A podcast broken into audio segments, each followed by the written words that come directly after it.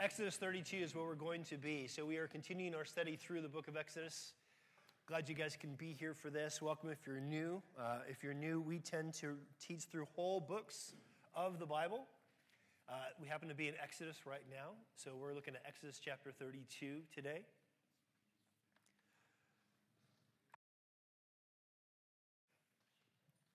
Exodus 32. I'm going to only start by reading the first part of the first verse, and then I'll pray, and we will get into it together. Exodus 32, verse 1 When the people saw that Moses delayed to come down from the mountain, the people gathered themselves together to Aaron and said, Up, make us gods who shall go before us. And Father, we pray as we look at your word today as we see a text that is so difficult to hear and to study. A, a, part of your word, Lord, that both exposes us and challenges us to wrestle with who you really are.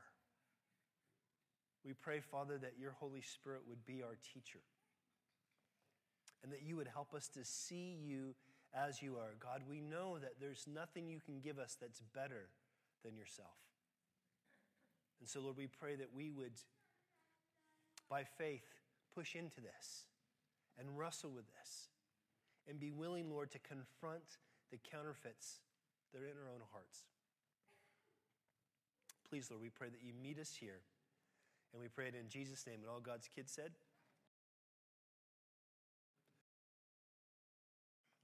Sorry, I have a bit of a cough, and I'll try to turn off the mic when I need to cough. So, so where we are in the book of Exodus for the next three chapters, is we're in this place where, in a sense, we're, we're getting, Moses is helping us to see what was happening down in the valley while he was up on the mountain. While he was on the mountain with God and he was receiving God's word for God's people on that mountain, stuff was still happening down below. God's people were still wrestling with what's going on, what's happening. Now, Moses had been really clear hearing from God and saying to Aaron, his brother, You stay here. I'm going upward. He said also, if you remember, to the 70 representatives of Israel at the same time, he said, Okay, you guys stay here with the people. If there's any problem, you can go to Aaron or to Hur. I'm going up the mountain to receive God's word. And we've been studying from chapters 25 through chapter 31, seven chapters of really like a monologue of God just saying, This is what I want for my people. Specifically, this is the tabernacle that I want put together, the dwelling place, so I can be in the very presence of my people. God wanted his people to feel protected. God wanted his people to know that he'd be provided for. God wanted his people to know that he would be with them every step of the way into the promised land. And so during that time when God's given these instructions to Moses, so Moses can go down and give these instructions to the people, after Moses has already given at least the Ten Commandments to God's people, we saw that way earlier in chapter 20. After all this, we read what we just read right there in chapter 32. We read that while Moses is up there, and they're wondering how long this is this going to take, that the Israelites go to Aaron and they say, you know what, we need you to make us a new God. This one ain't working out. And what we're talking about here, in fact, we know for sure this whole section is clearly about idolatry. That is, the worship of false gods. We know that because we have a New Testament commentary on this. In 1 Corinthians chapter 10, listen, it says, Now these things took place as an example that we might not desire evil as they did. Do not be idolaters, as some of them were, as it is written. And he quotes verse 6, as we'll see in a minute. He says, The people sat down to eat and to drink and rose up to play. That in the New Testament, Paul says, listen, even you who are Jesus followers, you need to follow the example of the Old Testament saints. In other words, don't be like them. They were pulled into idolatry. They made this mistake of making a false God that they could worship. And here's the thing about idolatry it's not just what we do with our hands, not just the false God we make with our hands, it's also the false God we make with our head. It's the kind of God that we imagine. And so we have the situation where we're seeing God's going to confront these counterfeit gods. He's going to say, This is not acceptable. Now, really, as I said, chapter 32, 33, and 34 all go together because we see really what's happening is Israel's breaking the covenant that God's making with them, and God's going to restore that covenant. He's going to show that that covenant is really about Him and His people in relationship. So, we're going to see today three things that we need to understand about idolatry. And this is going to be tough. It's going to be tough because this is going to expose all of our hearts. It's going to be one of those. It's going to be one of those where you're not going to feel warm and fuzzy. You're probably going to just feel like, oh, great. I didn't realize it was this bad.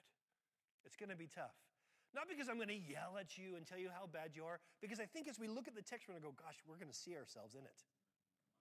But it's also going to be tough. Listen, it's going to be tough because this is one of those parts of the Old Testament where you go, gosh, that seems God's being a bit harsh. Maybe even unjust. Maybe even a bit bloodthirsty. And we're going to have to wrestle with what this tells us about our God. So I, am really asking you to, to, by faith, give concentration, pay attention, and have an open heart to what God might say to you through His Word. So let's look at this first point. Idolatry seeks to change the unchangeable God.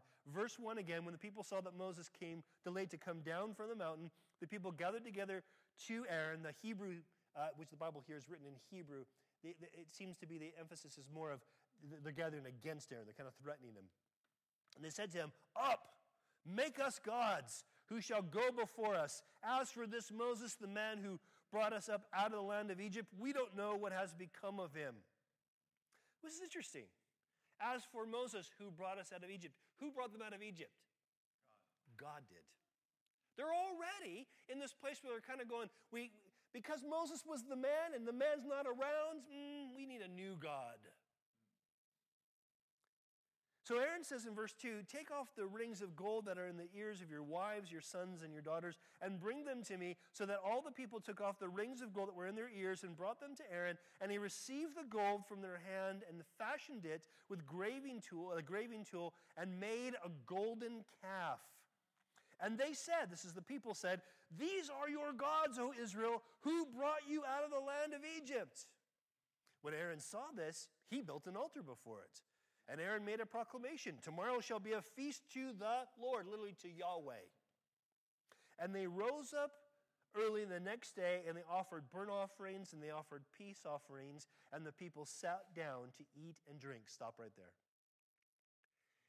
Now, now what's going on here is Israel is, is demanding a God, or literally gods, that they can manipulate and they can manage. They want a God that they can handle. They want a God that they can make do what they, they liked that the other God had said he would do. And what's interesting to me here is that what Aaron does is he shapes this gold that, that he takes from him, and this is kind of a almost like a, a, counterfeit itself, isn't it, of what God's commanded? Remember, we talked about how God's going to say, take an offering so you can build the tabernacle? You know, get gold and stuff. This is all the stuff that they would have gotten from the Egyptians. And so this is almost a counterfeit of that. And he, and he takes this and he makes this calf. Now, what's interesting is in Egypt, one of the main gods they worship was in the shape of a bull, a bull being the, the, a symbol of uh, fertility and domination and power. And so they would worship this bull. So by making a calf, it could be that he made a small version of this, maybe to kind of go, well, it's Egyptian, but it's kind of also mocking the Egyptians. Or maybe it's Moses calling it a calf to mock it. We don't know for sure. But this is definitely something about them kind of harking back to Egypt wanting the kind of false worship they had there. But also, if you notice, he makes this, this lesser Egyptian god, so to speak, and it's identified with Yahweh. They give this idol credit for bringing them out of Egypt, out of bondage. And, and, and even uh, Aaron refers to it as Yahweh. We're going to have a feast to Yahweh. And the fact that they're going to want to have a feast day, and the fact that they're going to make burnt offerings and peace offerings, and even the fact that they're going to eat and drink, all these things are good activities. These are things that we saw back in chapter 24, didn't we? When God calls Moses and Joshua and the elders, and, and, and they all go up to the sort of mountain and they eat and drink in God's presence. You remember that? They're all blown away that they could eat and drink and not die. So, so the, the activity itself is good, but listen, here's the problem right activity, wrong God. And just because they call this God Yahweh doesn't mean it's the right God. It's not on your screen. I should have, I should have put it on there, but it's not. In 2 Corinthians chapter 12, I think it is. Maybe it's chapter 11, so forgive me. I think it's 2 Corinthians chapter 11. Paul talks about, the Apostle Paul talks about the kinds of idols that the Corinthians were tempted to. And he says to them, he says, Look, I fear for you, lest in the same way the serpent deceived Eve, you'll be deceived. And he says to them, because I think if someone brings another Jesus, another spirit, another gospel, you'll believe it. And this is what we do. This is our temptation as Jesus followers. We like this idea of redemption, this idea of being delivered from slavery into a promised land. We think this is good stuff. We want this. This, this sounds bad. Who wouldn't want this narrative for their life story? We think we want this. We just want it with a different Jesus or maybe by a different spirit, or maybe explained as a little bit different gospel. This is what we do. This is our propensity. We seek, listen, to change the unchangeable God. But, but look at verse 6 again, how it ends, right? They're doing burnt offerings, peace offerings. They're sitting down to eat, uh, eat and drink, which again, all that stuff's fine. But it says, and they rose up to play. Now, the connotation there for play is, is the idea that they rose up to have basically an orgy. Now, now I, I, forgive me if this offends anybody, but I want you to, I want to make this as, as shocking as I can make it without being, but, but, but still being PG 13, okay? So imagine, okay, I, I, I'm on sabbatical. I'm in America for five or six weeks, as I just was. And, you know, what happens is somehow, for some reason, I don't come back on the sixth week, and then the seventh week, and eighth week. And then Adam stands up and he goes, You know what, guys? John's not here, so, you know, we're going to do worship a little bit different today. So let's all get naked and have an orgy. Now, I, am sorry, I'm not trying to be trite. I'm just trying to say it's that shocking. It's that ridiculous. It's that like, whoa, how could you go from this to that? This is what happens, listen, when we try to change an unchangeable God. Paul writes in 1 Corinthians chapter 6, listen, he says, Do not be deceived, neither the. Oh, I just lost it. There it goes. He says, Neither the sexually immoral, nor idolaters, nor adulterers, nor men who practice homosexuality, nor thieves, nor the greedy, nor drunkards, nor revilers, nor swindlers will inherit the kingdom of God. The reason I read this is because we think of idolatry as only bowing down to a statue, and idolatry is when we choose to believe in another Jesus, another spirit, another gospel. And God says this is so serious. And here's the, here's the reality is when we do this, it leads to these other things. The reason these things are listed together is because this is what happens when we think of God wrong. Leads to other stuff. And all of us are guilty. Now, what happens in verse 7? This is happening down the mountain, right? Moses doesn't see this, but God makes, brings it to his attention. Verse 7. And so the Lord said to Moses, Go down to your people, whom you brought up out of the land of Egypt. Uh, they have corrupted themselves. they have turned aside quickly out of the way that I have commanded them. They have made for themselves a golden calf and have worshipped it and sacrificed it, saying, These are your gods, O Israel, who brought you out of the land of Egypt. And the Lord said to Moses, I have seen this people, and behold, it is stiff, a stiff-necked people. You think God's a little angry here? He is. And you need to understand something here. When God is saying to Moses, Your people, he's basically saying, Look, I'm, I'm prepared to disown these people. They've broken the covenant that I'm wanting to make with them, that I've began to give to them. And so I'm willing to disown this people. But also when he says they're stiff-necked people, he's using a he's using a, a, a, a an agricultural metaphor. Because every farmer has that animal, that ox or that donkey, who just won't plow a straight line. It just will, no matter how you pull on their neck to get it back in line, it wants to go where it wants to go. And there's nothing more frustrating than that. And so God's saying, This is how my people are. Now we read this, and then we read in verse 10, and this is where it gets a bit heavy, this is where you need to really pay attention. Listen. It says, Now therefore, God says to Moses, Let me alone, that my wrath may burn hot against them, and I may consume them, in order that I may make a great nation of you. So God's saying to Moses, Listen, I'm going to start over. How's that, Moses? You get out of my way, and I'll start over with you, and I'm going to wipe these people out. Now, it's important at this point that we recognize that what, what's happening is Israel has provoked God's righteous anger. God would be justified in wiping them out for breaking his covenant. He would. That would be justice. But I also want you to notice what's hinted here.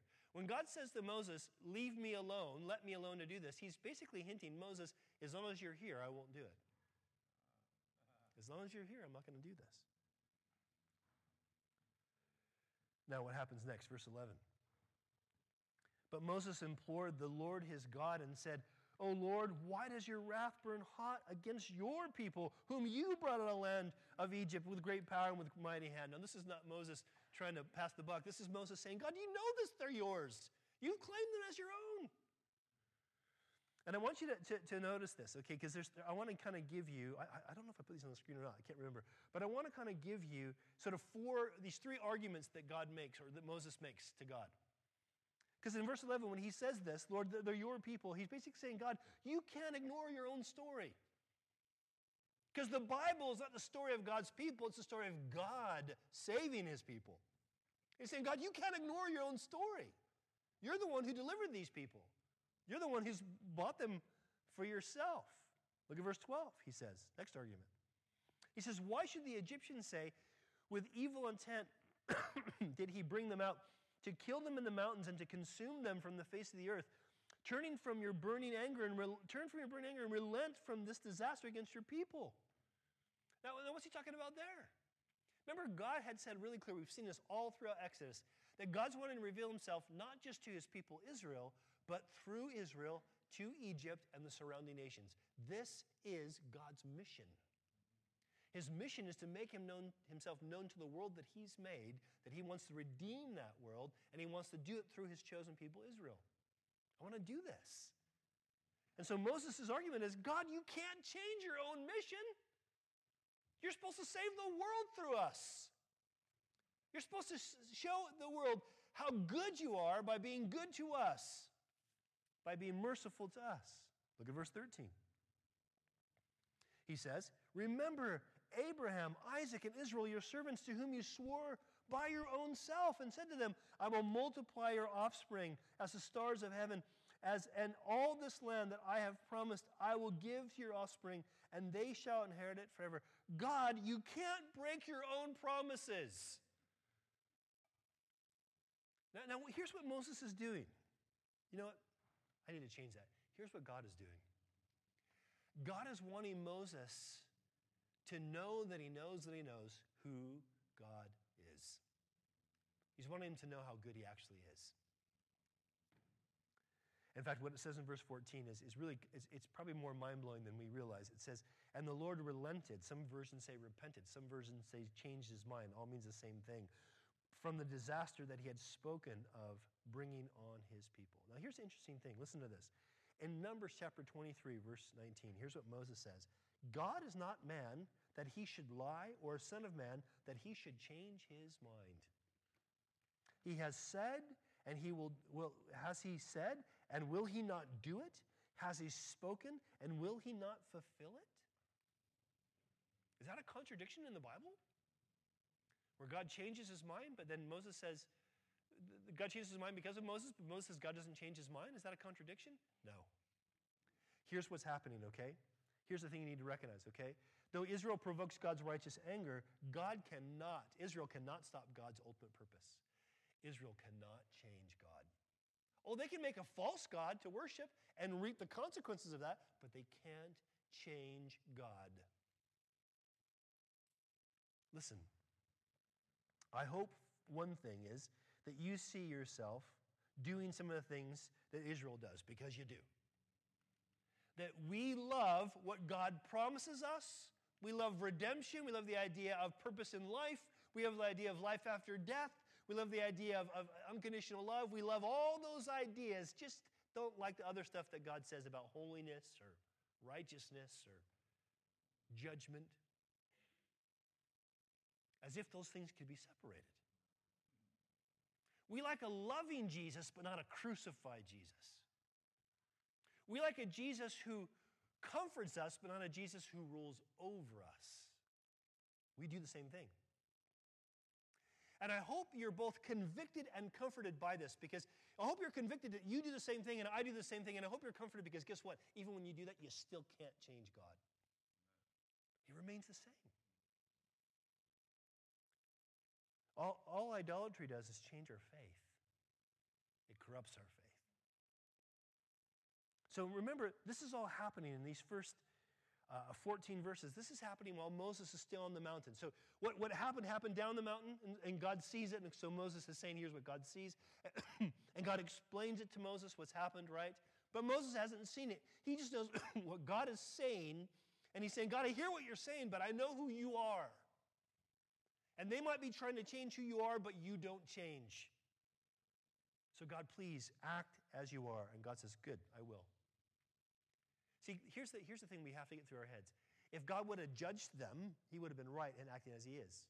But God, to show mercy, he is right in acting as he is. That's what the Bible teaches. It's terrifying to think about a God like that because we can't control him or manipulate him or change him. But also, guess what? It's radically comforting because we can't, we can't change him or manipulate him. We can rest in him. So, what happens when Moses sees the sinfulness of Israel for himself? Look at verse 15. Then Moses turned and he went down from the mountain with the two tablets of the testimony in his hand.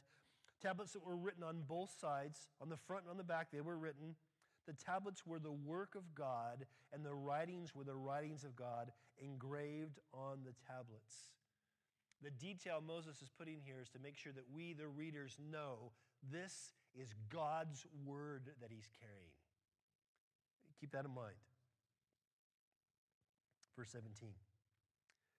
And when Joshua heard the noise of the people as they shouted, he said to Moses, This is the noise of war in the camp. But Moses said, It's not the sound of shouting for victory or the sound of cry or the cry of defeat, but the sound of singing I hear. So, so Joshua, who probably wasn't in the presence of God hearing what's happened here, but he's kind of below on the mountain, kind of waiting for Moses to get what he needs to get, and he's right there kind of learning of Moses. When he comes down, what does Joshua hear? What's the warrior Joshua hear? Oh, it must be a fight going down. Moses knows better. This is, this is, this is, not, uh, this is not warfare. This is sinful rebellion. So in verse 19 it says,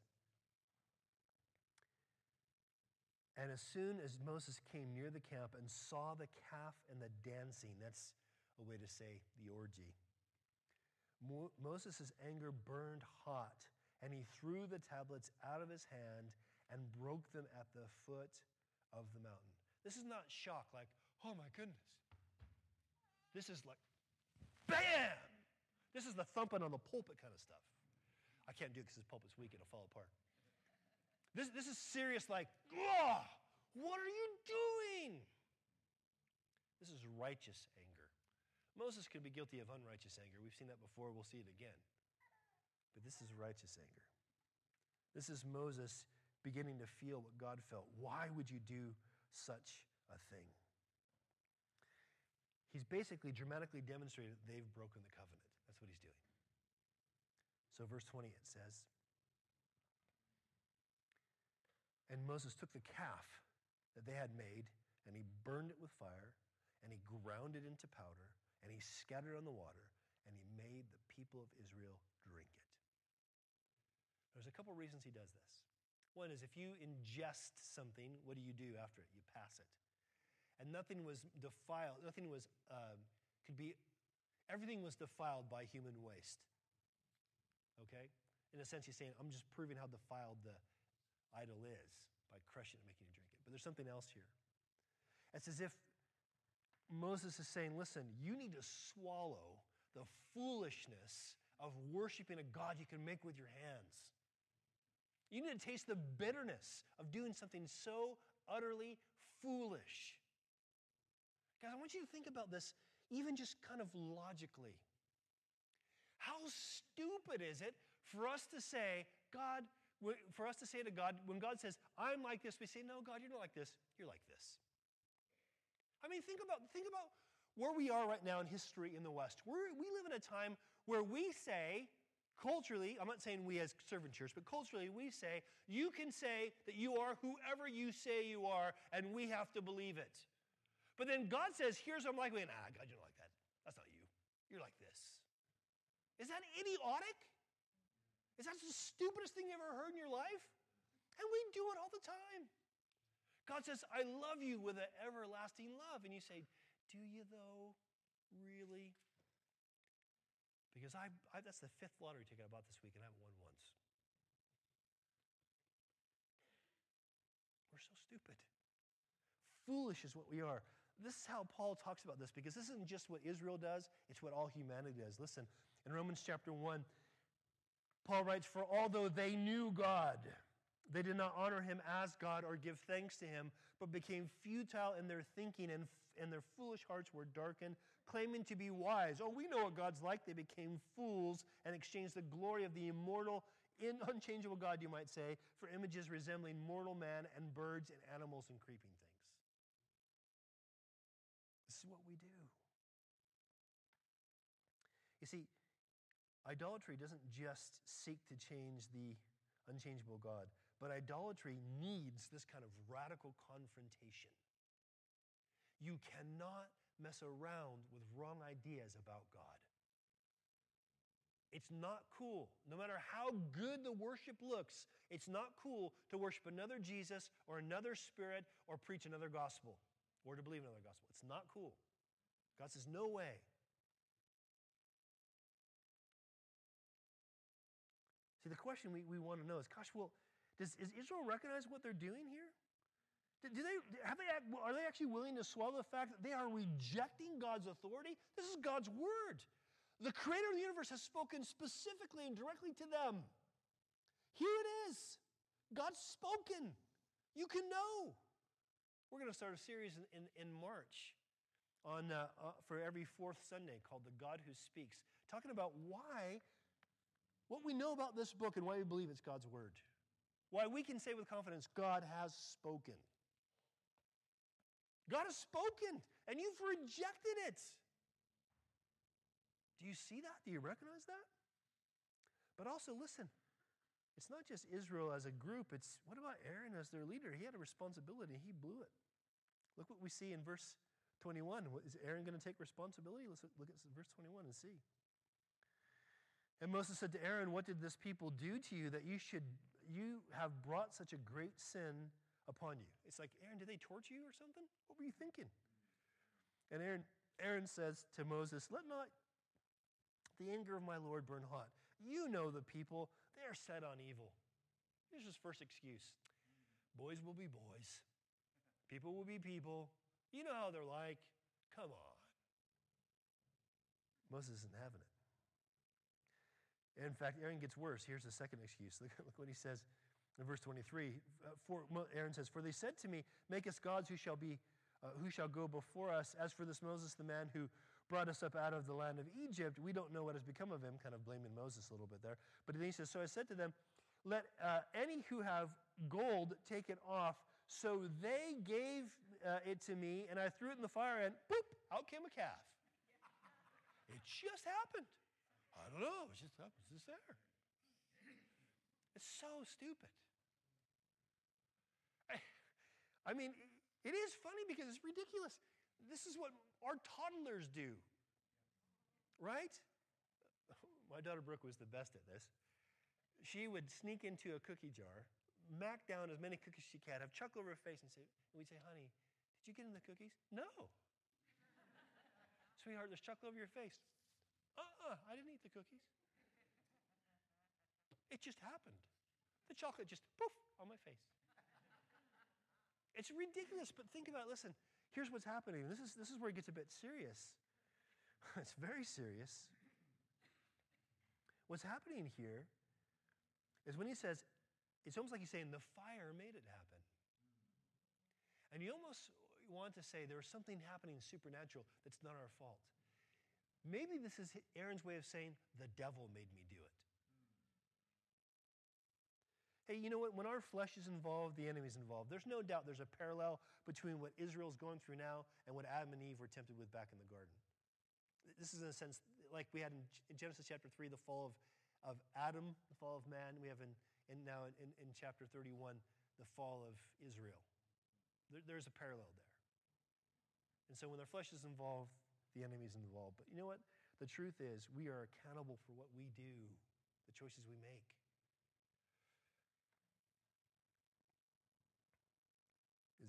Take responsibility for his failure? Are we? In verse 25, here's what we see next. This is where it gets even heavier. And this is the part where I think uh, we, we struggle in our modern Western mindset to, to, to deal with this. And I'm talking about me, I struggle with this as well. Listen to what happens. It says, When Moses saw the people had broken loose, for Aaron had let them break loose to the derision of their enemies, then Moses stood in the gate of the camp and said, Who is on the Lord's side? Come to me. And all the sons of Levi gathered around him. Now, I want you to, before we move on, please see this, okay? This is, in a very real sense, uh, Moses saying to all of Israel, Here's your chance to repent. Who's on God's side here? It's not a get out of jail free card, it's a chance to repent, it's a chance to say, We are, we messed up. And it says in verse 27 And he said to them, Thus says the Lord God of Israel. Once he said, all the, all the sons of Levi gathered to him, verse 26. And then he, then he said, Thus says the Lord God of Israel, Put your sword on your side, each of you, and go and to and fro from gate to gate throughout the camp. Each of you kill his brother and his companion and his neighbor. And the sons of Levi did according to the word of Moses, and that day 3,000 men of the people fell. Moses said, Today you have been ordained for the service of the Lord, each one at the cost of his sons and his brother, so that he might bestow a blessing upon you this day. That's heavy. The temptation is to explain this away. There are even some modern liberal commentators who would say, This wasn't God, this was Moses. He's just saying it was God. The text doesn't really bear that out. Others would say, well, this is just hyperbole, it's exaggeration for effect. This actually probably didn't happen. The text doesn't really bear that out. We have to wrestle with the reality here the same God who's willing to forgive is also a God who says it's time for judgment to fall. If there won't be repentance, there's going to be judgment. I think the context does bear out really clearly listen, this is not random killing we might get this idea of these Levites' friends that, ah, you know, crying out, God is great, God is great, or something, and just hacking people to pieces. That's not what's happening. This is these Levites who've had to re- have, who've realized, man, we we blew it as a nation here. We really defiled our God, and going around to anybody, no matter how much they loved them or cared for them, and said, listen, are you going to repent of this? We didn't do anything wrong. Now, let me be really clear here. There's no New Testament command to ever do this. Ever. Ever. In fact, this is the tenor that we see in the New Testament for believers. It, you might be able to say here, it might be God saying, okay, you don't believe me, you're going to die. You refuse to believe me, you're going to die. But here's what God calls us to do in following Jesus, okay? He says, You don't believe me? Then kill me. Go ahead, kill me. And we're going to see this in Moses in a second. But here's the reality listen. What God's doing here, listen, is He is saying, I will judge idolatry.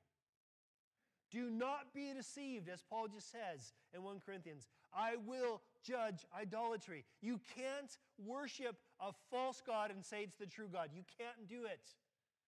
And, and I just want to say to you listen, if you're in a place where you've come from a different religious background, where you've been taught about a different Jesus, a different spirit, a different gospel, or maybe even a different God. Listen, I, am not trying to diss you. I'm trying to say if you are the kind of person that wants to say, can't we just all get along and have our own religious faith? We can legally, because the gospel says we should be the kind of people that are gracious to each other, and a Christian nation does that. That's where our laws of tolerance come from. But you can't do it spiritually. I would be wrong. I would be like Aaron. If I say to you, yeah, it's cool, worship whatever God you want, just be sincere. No, you worship Jesus or you worship falsely. And I'm not trying to be harsh,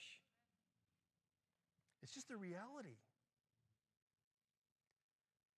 Now, some of you at this point are thinking, yeah, but you're still being harsh. Jesus was nicer than this. Well, listen to what Jesus says in Luke chapter 14. This is the call to discipleship. He says, If anyone comes to me and does not hate his own father and mother and wife and children and brothers and sisters, yes, even his own life, he cannot be my disciple. Who does, whoever does not bear his own cross and come after me, after me cannot be my disciple.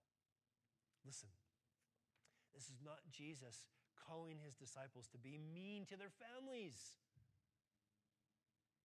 It's Jesus calling us in a new gospel motivated way to do what God was trying to get Israel to do. Israel, will you choose loyalty to God over loyalty to family or to friends or to culture? Is Jesus more important to you than your reputation with your non Christian friends? Are their souls more important to you than your comfort? Again, this is not, the application is not stab people with the sword. Not a real sword, the sword of the Spirit. Whack people with the Bible. That's the application. It's not the application. The application is that we would stand before God and say, God, you are worthy to be worshiped exclusively. And I want to confront any kind of idolatry that's creeping up in my heart. Now we get to this last bit. It's going to feel harsher, but it actually ends better. Because we need to see idolatry brings certain judgment. But this is going to be good news. Follow me. Verse 30. The next day, Moses said to his people, You have sinned a great sin, and now I will go up to the Lord. Perhaps I can make atonement for your sin. This is interesting. So, so you, what, you have, the, the, what you have going on here in, in chapter 32 is you have when Israel gets impatient, waiting for Moses to come down with what they were supposed to be God's directions, they didn't even know for sure. When they get impatient, at least some of them, at least 3,000 of them, decide, you know what, we want a new God. And they strong arm Aaron to make them a false God. And Aaron compromises greatly. And when God gives them a chance to repent, some of them repent, but a lot of them don't. And so some of those who are, who are stubborn actually have to die. And even after all that, all this kind of confrontation, and even some, some parts of repentance, and even some parts of judgment, Moses is saying, Look, this is serious stuff. If there's not atonement made, you're in trouble. Do, do, do you see this is what's happening here? That Moses is saying, Listen, you need to see that, that only a self sacrificing mediator can intervene. Because here's the reality confronting idolatry is not enough, it needs to be atoned for. If you can see, if you're sensing today that you've worshiped a false Jesus, a false spirit, a false gospel, if this is becoming clear to you, like, yeah, man, I tend to do this. I tend to kind of don't believe what God says about himself. If this is your habit and you're going, I need to repent, how are you going to atone for it? Look what happens in verse 31. And so Moses returns to the Lord and he says, Alas, this people has sinned a great sin. He's not pulling punches with God, he's not trying to tell God it's not that bad. He says, They have made for themselves gods of gold. But now, if you will forgive their sin, but if not, please blot out from your book, blot me out from your book that you have written. Do you see what Moses is saying? Moses is saying, Listen, I will die with them if they have to die for this. If they're going to suffer for a rebellion against you, and they should, then wipe me out too. I'll suffer too. This is Moses saying, I am willing to suffer with these people. And it may even be Moses saying, I'm willing to suffer for these people.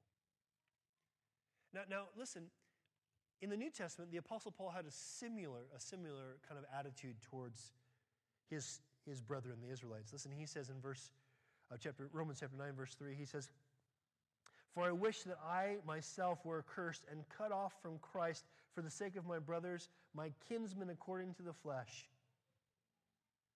So Paul has that same heart as, of, of Moses. I, I'm willing to, to suffer for them and die for them. Uh, you know, I just, I, I so long for them to be, know you personally. And Moses is mediating this way. But here's the deal what Moses wanted to do but couldn't do, what Paul wanted to do but couldn't do, was actually make atonement for God's people. But what they couldn't do, Jesus did. Do you realize, listen, that you're falling into temptation to believe that Jesus is different than he's revealed himself to be is something that Jesus actually died for? He actually died for. You know what your first and, and, and biggest sin is? It's the same first and biggest sin that mine is unbelief. You don't believe that God is who He said He is through Jesus. You know why Christ died? To atone for that unbelief. So you can have reason to believe. Listen, this is how Paul says it in Romans chapter 3. He says, God presented Christ as a sacrifice of atonement through the shedding of his blood to be received by faith. We receive what Jesus did by faith. God did not God did this to demonstrate his righteousness. He hates he hates idolatry. He's righteous that way. But because in his forbearance he had left the sins committed before and unpunished, he did it to demonstrate his righteousness at the present time. Listen, so as to be just, that is, he's a just God who judges idolatry and every other kind of sin, and the one who justifies, renders innocent those who have faith in Jesus. I don't know. Really? Could, could God, would God say, I'm innocent when he knows I'm guilty? Yes, he would do that because Jesus died to make it See, you can't just go, oh, yeah, sorry, God, I, I should trust you more, I should be better. You got to deal with, you got to confront that false idea about God harshly and take it back to the cross and say, God, forgive me. Christ died for this. I need to be cleansed afresh. I want to worship you as you are. Do you know why you struggle to worship with passion? Do you know why you struggle to pray with consistency? Do you know why you struggle to serve with joy? The same reason I do because we don't believe God is as good as he's shown himself to be. That's idolatry.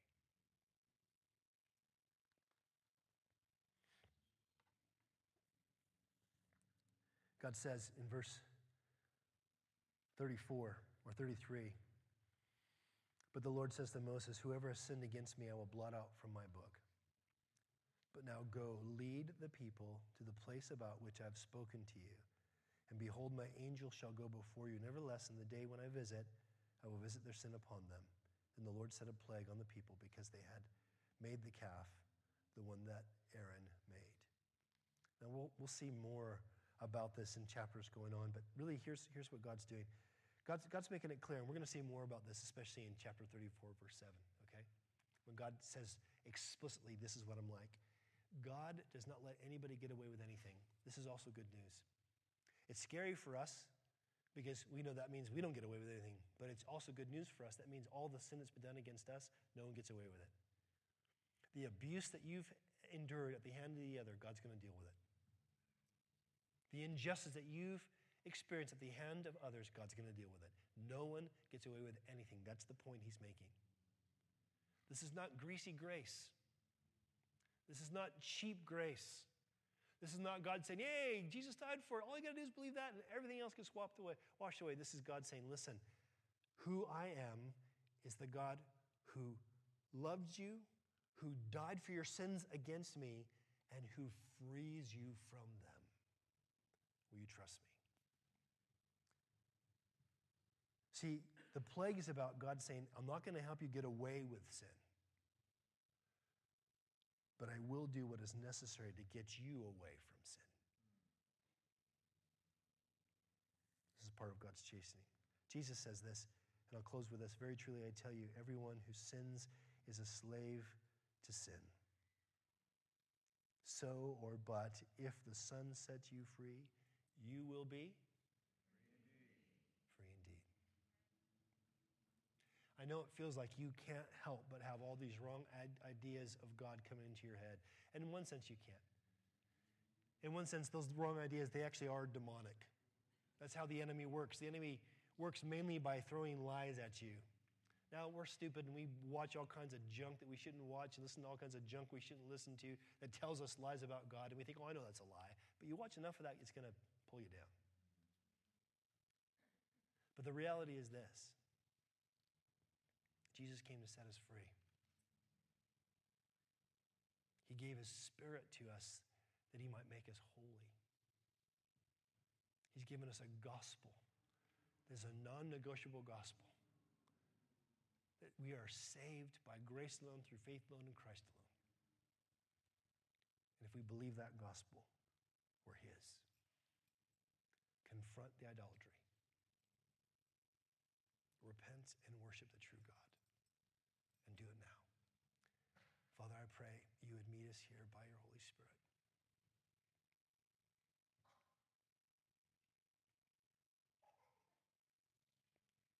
God, grant us repentance so that times of refreshing may come by your Holy Spirit.